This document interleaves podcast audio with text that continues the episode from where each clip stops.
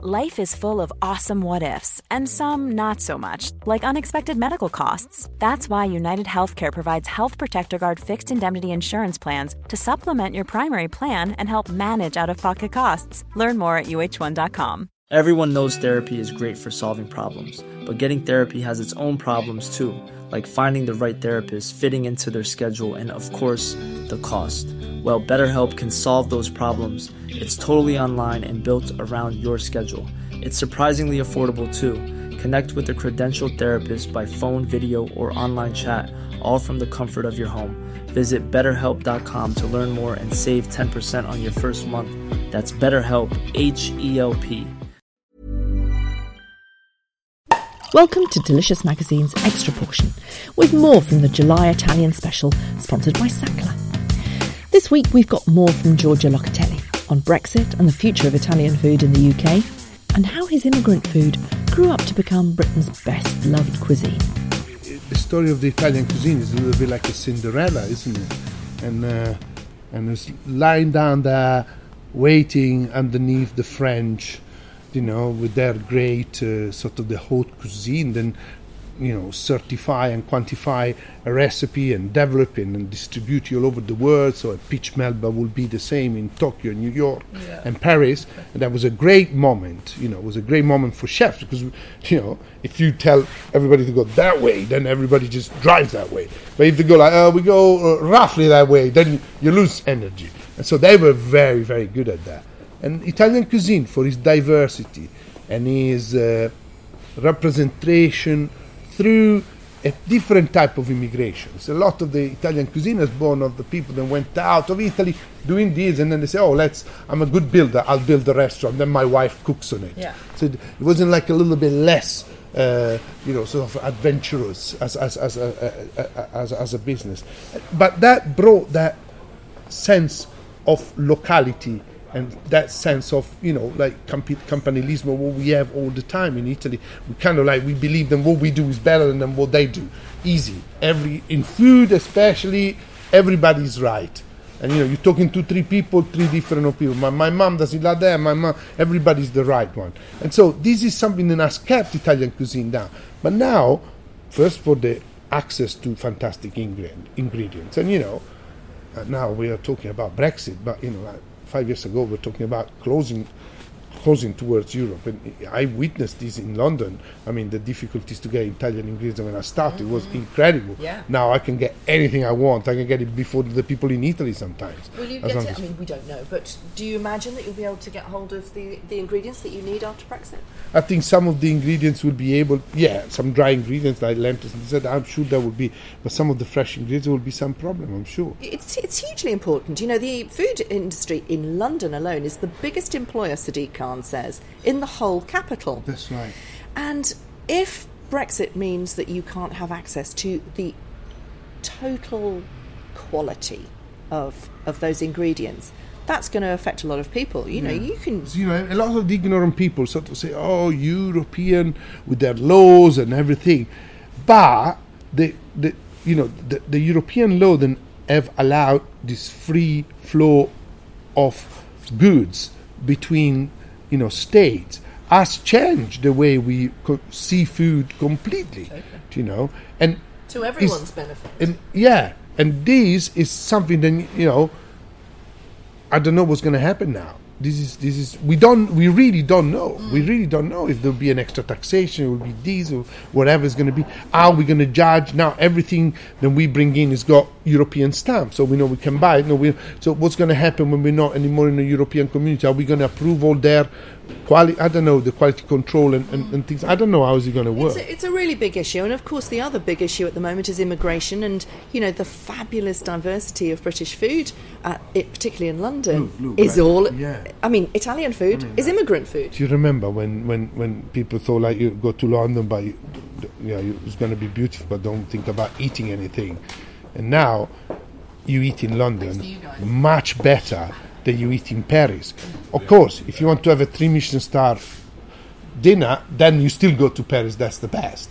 But if you want to have Chinese, Indian, Japanese, Italian at their best, Middle Eastern. Middle Eastern. you come to London because you ain't got none of that down there. Paris hasn't got has got a fantastic quality, but you know it's only one thing. You know we have we are so wide, and you know this is something that has been such a almost a revolution. You know, slowly, slowly happens, and you know, and now we. I don't know. How we're going to do with the stuff. I don't know what's going to happen. Yeah. This, and this is what's more frustrating as well. Is just this idea that nobody knows. Whenever you talk to somebody, nobody knows what's going to happen. Mm. And you know, but I'm sure then you know Italy will fight a lot because we had a very special relationship with Italy as a country and importing food and and you know I'm sure we will, we will work together. You Yeah. know, it would be impossible not to. Can you get the quality here? Can can the kind of food? That, I mean, I'm thinking just think about asparagus. You must have asparagus on the menu at the moment. Eh, British asparagus, British, yeah. pretty good. Is it One British and one Italian. okay? So I use some whiters because uh, we use we use a few things from the Italian market as well. I mean, our fish and our meat is all British, all of it, and obviously, what the cured meat, the cheeses, and some of the vegetable because the season is a little bit in, for woods. So, like we start with the Italian broad beans, but we finish with English broad beans now. So it's, it's ch- changes like that. And, and that is how it works for, for most of the restaurants, doesn't it? As soon as we stop producing, well, the good restaurants, the good, the good restaurants. restaurant just got freezers. I'm just thinking of, of, of Borough Market, for example. They will sell food from Sicily through the times when it can't be produced here, then into Italy, then into the rest of Europe, and then Britain. and then the British season, which is the last one, you know, to come, which is very, very good. But you know, the idea is that you know, as well, the import of these ingredients has raised also the demand and also the quality that can be produced in England. A lot of people brings much better stuff from the countryside into London at the moment because the leader, because we were led by the example of, of those of those imported stuff. So it's a very It- it's a important thing. fantastic story um, of leadership, isn't it? You know, the the immigrants came making their food from home, Yeah. and it, and food is about identity and a sense of home, isn't it? So the immigrants came to Britain with their with their sense of home, gave it to us. It raised our game, made us want to taste different stuff and have a better expectation of food. Then we start growing stuff to feed ourselves and to fit, to, to create a new market. I mean, it's a win-win, isn't it? it? is a, and you know it's incredible how modern Britain has at this sort of much open palates than any other European. They were more ready to to taste things to have this kind of influence. And you know, I've been a judge on this TV cookery program, and we went to the house of people, and uh, it was incredible because like people cook curries, people cook Thai food, people cook Japanese food, Italian food, and then you know there was some British stuff as well. But those food are, are not seen as exotic; they're seen as part of their culture. This is something in Italy you don't have. The guys from the north of Italy think that the guys of the south of Italy eat bad, and, the, and vice versa. Yeah, and that You know, hasn't think- changed, has yeah, it? and it's still the same. You know, they think like, oh no, those guys don't know nothing about. Well, the English have, have this capacity, and this is going to give us a very eclectic sort of feeling and a very uh, an advantage over other country when it comes to new things and interpreting things and and you know and look all the best chefs in the world now all they want to do is to come to london to open a restaurant.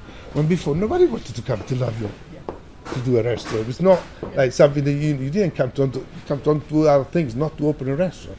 So well you know this is inc- is an is is an increase and we have to capitalize on that. And how do you capitalize is by teaching people, showing people, and make them taste the right things and make them taste what's good.